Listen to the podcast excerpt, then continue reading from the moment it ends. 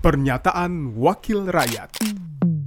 Pernyataan Mulyadi, anggota Komisi 5 DPR RI dari fraksi Partai Gerindra, daerah pemilihan Jawa Barat V, saat rapat dengar pendapat dengan masyarakat arus bawah dan gerakan masyarakat Parung Panjang, Senin 22 Januari 2024. Dan saya telepon Dirjen Bina Warga, tolong dong aspal depan rumah aspirasi saya. Itu bisa ditangkap KPK itu, Pak.